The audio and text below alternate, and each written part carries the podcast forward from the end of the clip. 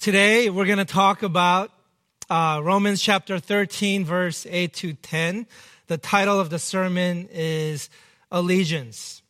We're going to discuss a rather large word. For some, it's a sacred category. For some, it's the beginning and the end, the everything word. And that word is the word love. Love is a very big word, and it's a very popular word. If you consider the image behind me, that image is actually a word cloud. For those of you that don't know what that is, word clouds represent the frequency of the words being used. So the more frequently a word is used, the larger the word becomes, and the less frequent a word is used, the smaller the word is rendered. And the question is, who's using these words? And these words in particular represent words that are used in the last statements made by death row inmates. How many of you noticed that this word cloud is an image of a skull? And the rest of you said, ah. I wouldn't normally put up a picture of a skull during the service, but I thought it'd be appropriate for today. The question I want to ask you is, what is the meaning and purpose and priority of your life for yourself? And I think many would use similar words like the ones you see behind me. This image in particular represents a unique perspective. No matter what your perspective might be, I think the word love might stand out for you as well. We're studying verses 8 through 10. As I studied, though, this passage, I noticed that verses 9 through 10 are just reiterations of verse 8. And so for time's sake, especially with communion and the annual meeting today, what we want to do is just zero in on verse 8.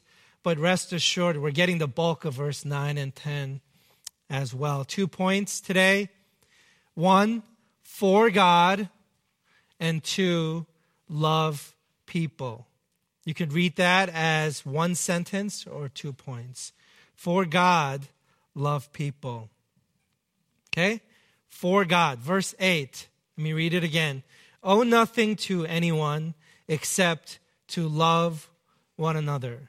For he who loves his neighbor has fulfilled the law. Let's focus here on the first half of this verse. Owe nothing to anyone except to love one another. This word owe is the same root and word as the word debt that we studied in verse 7 last week.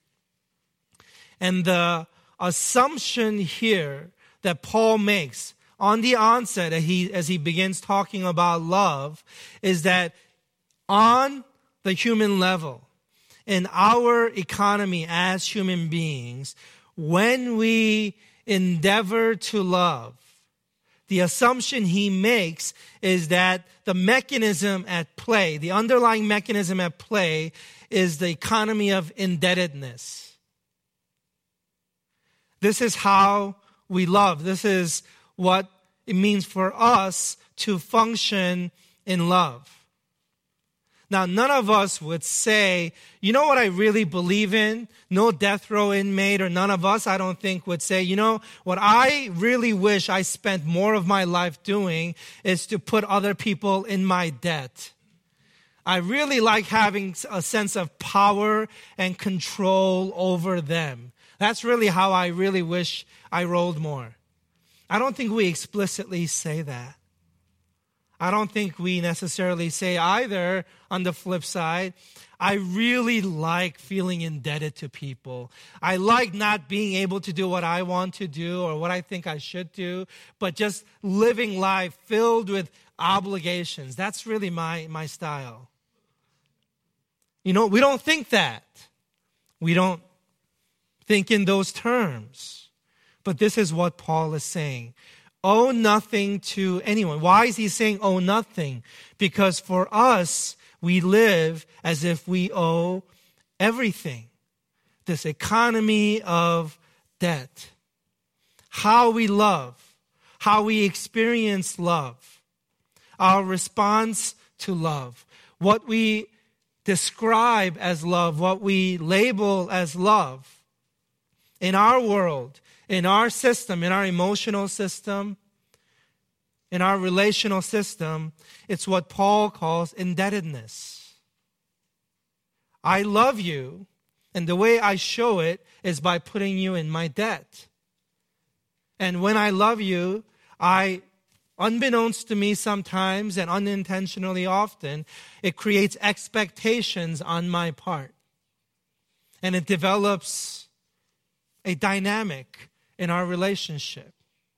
Or when I receive love, it creates a dynamic with me on the other end of it. A theologian and author and thinker that I appreciated greatly in another season of learning for me was a man named John Piper. And he built his whole sort of life philosophy and ministry and series of books on this one idea of indebtedness. And what he said is that indebtedness is the opposite of the way that God intended, designed us to live. The way God created us, hardwired us to live, is what he calls by faith. And faith isn't feeling a sense of gratefulness that God loved me or did something for me or gave something to me, and now I'm just so thankful that I'm going to do such and such for God. That's not faith, he says. That's indebtedness. That's just gratefulness. It's what he calls past grace, looking backwards at a grace received in the past. And he says that's insufficient for how we are to live. That's not primarily what drives us as creatures. And he says what really works is not that sense of indebtedness, that I have this obligation to God because he loved me in the past, but it's what he calls future grace or faith. That the reason we are able to move forward in life is not because he loved us in the past, but because the past grace is evidence that he will give us future grace. And so he gives lots of examples. For example, he says, Jesus says, for the joy set before him, Jesus endured the cross. Well, how did Jesus endure the scorn and shame of the cross? By being grateful to God? No, primarily by looking forward to future grace, the joy and the reward set ahead of him. And so Piper argues that it's not indebtedness that we are made for. That when we are living by indebtedness, that it tweaks our system in a most unhelpful way. Because it's not how we are hardwired, created to live. What really gives us life is faith. Now, there's a whole school of thought on Piper's thinking, which I don't want to get into.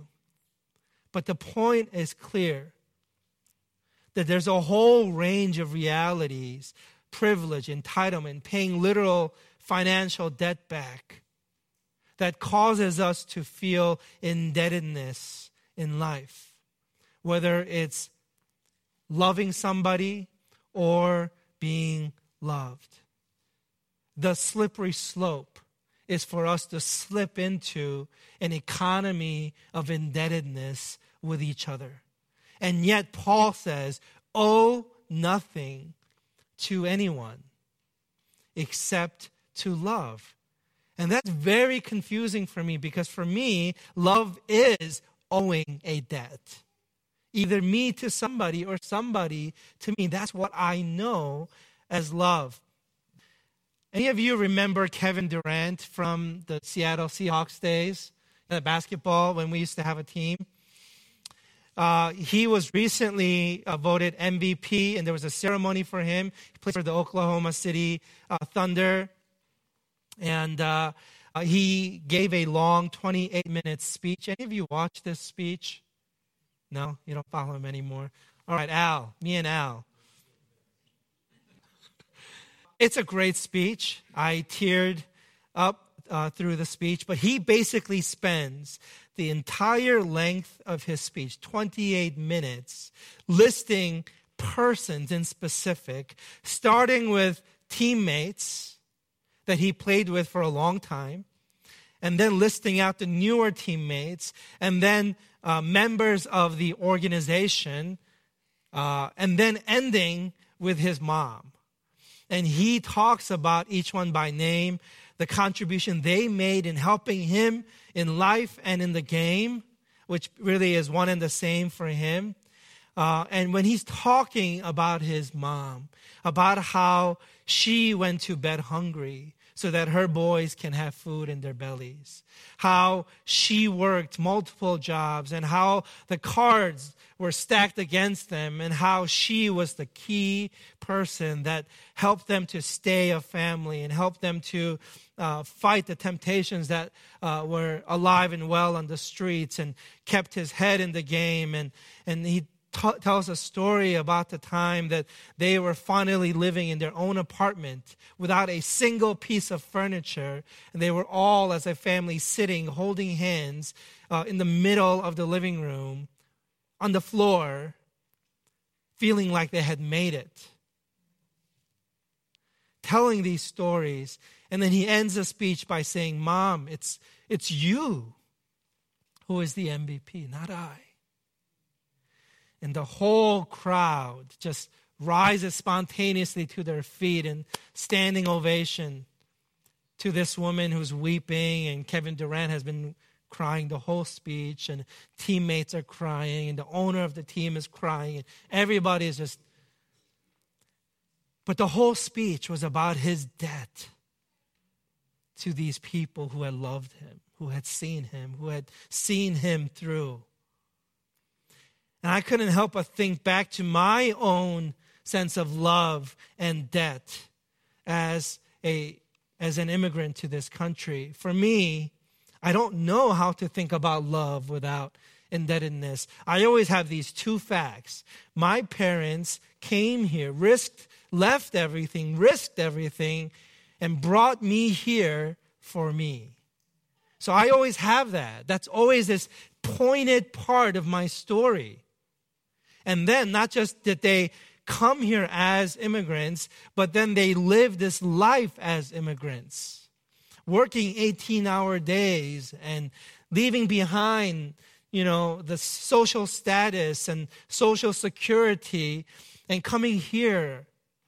And the story is told that it was for me, so that I would have a better life and I would have a shot at dreams. And how does one live in that story and parse out love and debt?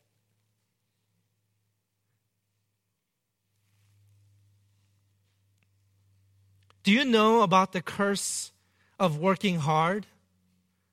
That if you work hard, you unconsciously often put other people in your debt.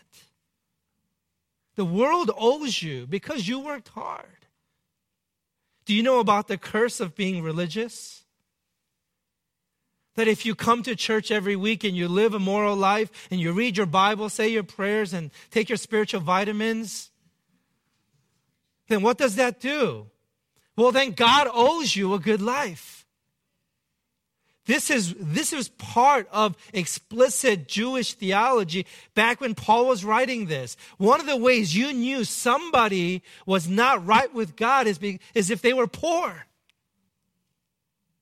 or if they were unhealthy physically, if they had some sort of conflict in their life. That's one of the ways they were officially allowed to judge somebody. Can you be religious? Can you be morally upright without God owing you? Do you know about the curse of being privileged or the curse of being a criminal or the curse of being a law keeper, or the curse of being a creative type. I wish I could go into that one. But all these varied ways of living life create an economy of indebtedness. And either the world owes us, and God owes us, and you owe me, or I owe you, and I owe them. How do we owe nothing to anyone except to love? Do you know how to do that? Is it possible to navigate emotionally, socially, your day?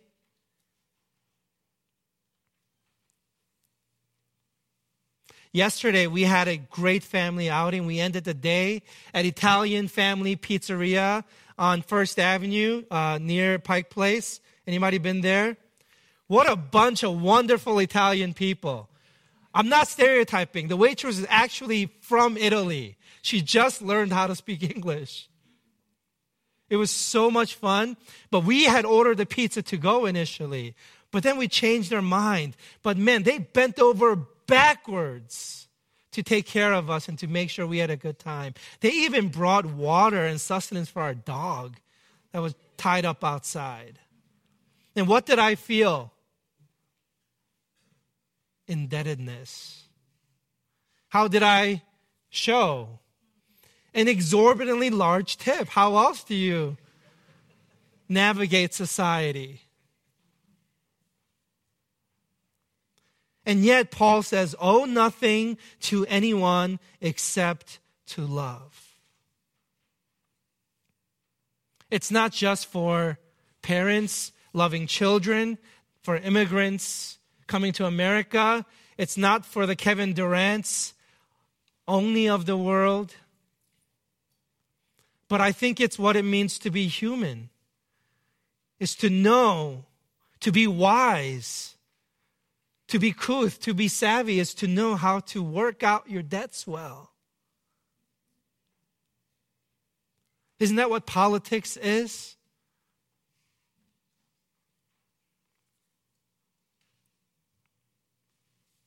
Owe nothing to anyone except to love one another. Jesus, in talking about this very same topic, speaking to an audience that was steeped in a culture that is more familiarly oriented than any of us could ever understand at our place in history. He says to this very familiarly obligated culture, he says to them, literally, I'm quoting Jesus, he says, if you want to follow me, if you want to love me, you have to first, okay, listen, he says, you have to hate your mother. You have to hate your father. You have to hate your brother. You have to hate your sister. You have to hate your wife. You have to hate your children. And you have to even hate yourself if you want to love Jesus. What a crazy statement Jesus is making. Like, if you have been in the church for a long time, there's still a good chance you never really quite figured out what Jesus meant by that. And if you're here and you're like a kid and this whole verse is new to you, you're really confused. Mom, the preacher said, I should hate you. What does that mean? If you want to love me, you have to hate mom and dad and wife and brother and sister and even yourself. Here's what Jesus is saying. If you want to love well, if you want to know how to love all these people in your life, and especially to you, he's saying to the disciples that he's talking to who are steeped in family obligation. He's saying to them, if you want to know how to love them well, the very first thing you have to understand is that you weren't primarily made to love people at all. Loving people is actually just an overflow, a symptom, a collateral damage of you loving me. The reason God made human beings is so that human beings would experience the love of God. And as they're filled up with the love of God, that love is meant to overflow to other people.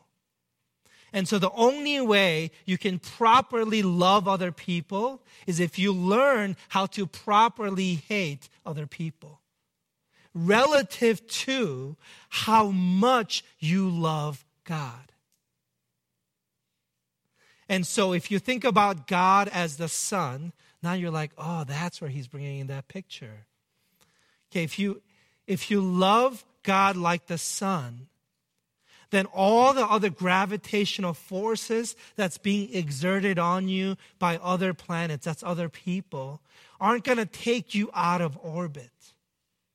And it's really important that you stay in orbit, because if you are influenced by other gravitational forces, your orbit's going to break and you're slowly going to spin out of control and you're going to spiral towards your own destruction. And the way that you are designed to function is you're designed to have God at the center of your life and for you to orbit around God. And if you don't know how to do that and you allow the gravitational forces of other planets to exert their undue pressure on you, then you are going to experience disintegration of your orbit. You're not going to know how to love your parents well without putting them in debt or being put in debt by them. If you don't love God first and foremost, you're not going to know how to love your spouse without obligating them or feeling obligated to them. If you don't have God at the center, you're not going to know how to love your children well without controlling them or feeling controlled by them.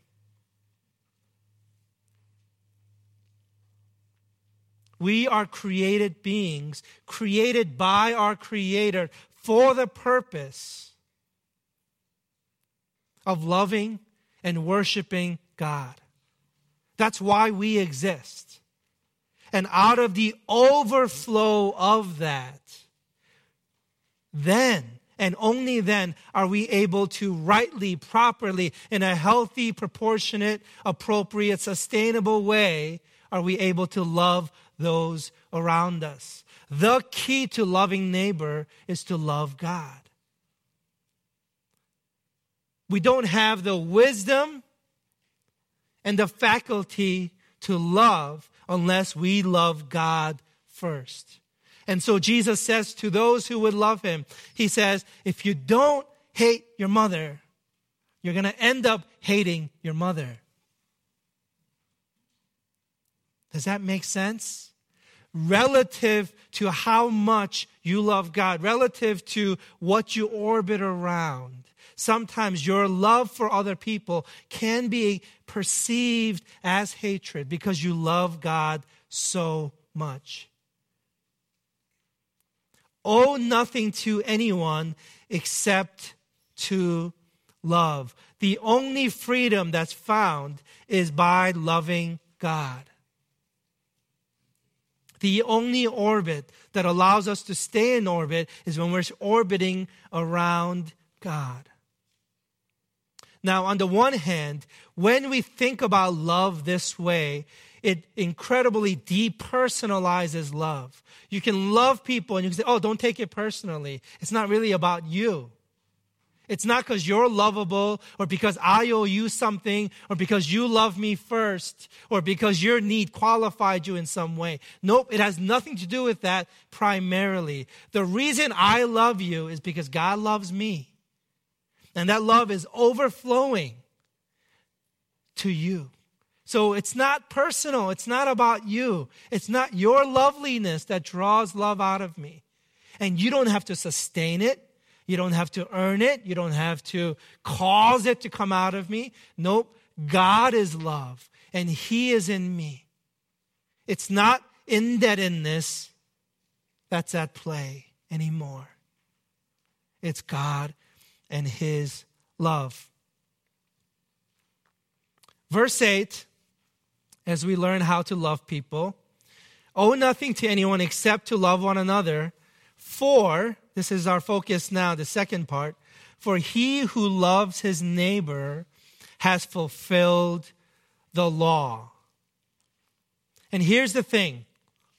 When our allegiance is to God and God alone, it, on the one hand, depersonalizes love because it's about God and not about people anymore. But on the other hand, Paul says, when you are able to love people without playing into the economy of indebtedness, when it's not about obligation anymore,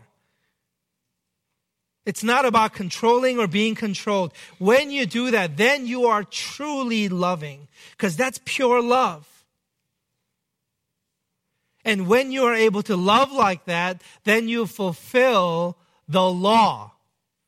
That's the only way you fulfill the law.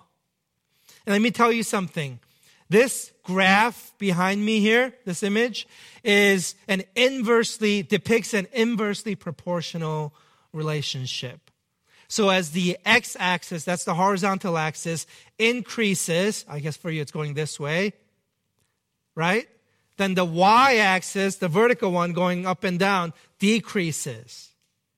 And this inversely proportional relationship depicts the relationship between law and love. Now think about this. As love increases, let's put love on the y-axis, then the law decreases. Is this not true in my marriage? If I love Susie, does she have to have rules for me?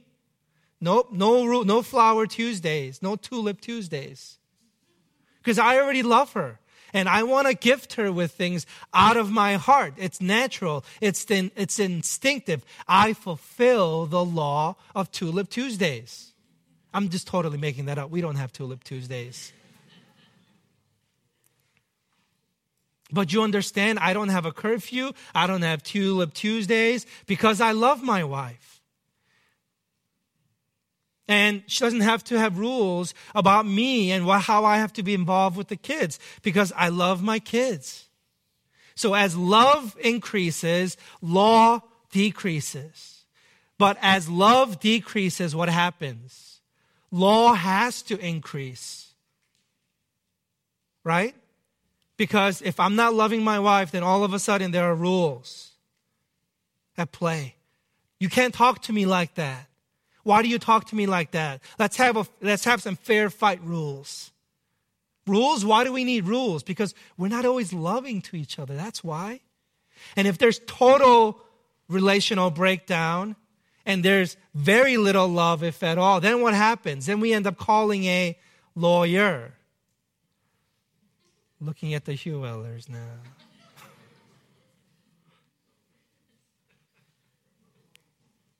They're attorneys.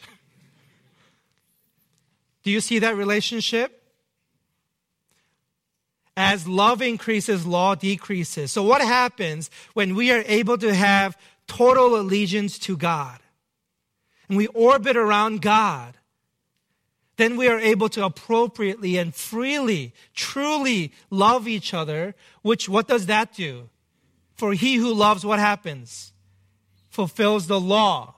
And if we fulfill the law, then what happens? Then all of a sudden, we started out by saying, you know, it's not personal. I don't love you because I love you. I love you because God loves me. And I love God. And you get the leftovers. Right? But then, when we fulfill the law, then relationship increases. Love increases. And so all of a sudden, now we're intensely personal again. So the only way, listen, if you're in any kind of relationship, listen, the only way to truly see people as they are and as they need to and ought to be loved is by loving them the way God would love them. Part of our problem is believing too highly in ourselves and thinking we have enough love in ourselves to love others. Of course, we don't know how to do that well. And so we oscillate back and forth between love and hate. And here, the Bible says, no. When you love God, you are channeling God's love and it's flowing through you to them. And you're finally able to love them the way God wants to love them. And so this thing that had become completely depersonal now allows us to truly see people the way God sees people. And so the law of love is fulfilled only if and only if God is at the center. And it's not the economy of indebtedness that's at play. Then we are able to focus on actually loving people rather than managing our own anxieties or rather than trying to keep some law about love.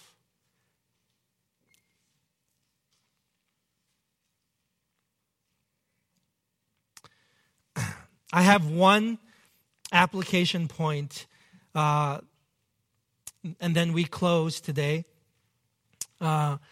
Julie announced earlier, some of you came in a little bit after the announcement, about a new care team ministry that we want to reignite or relaunch for our church. This is a ministry that preceded my coming 2 years ago.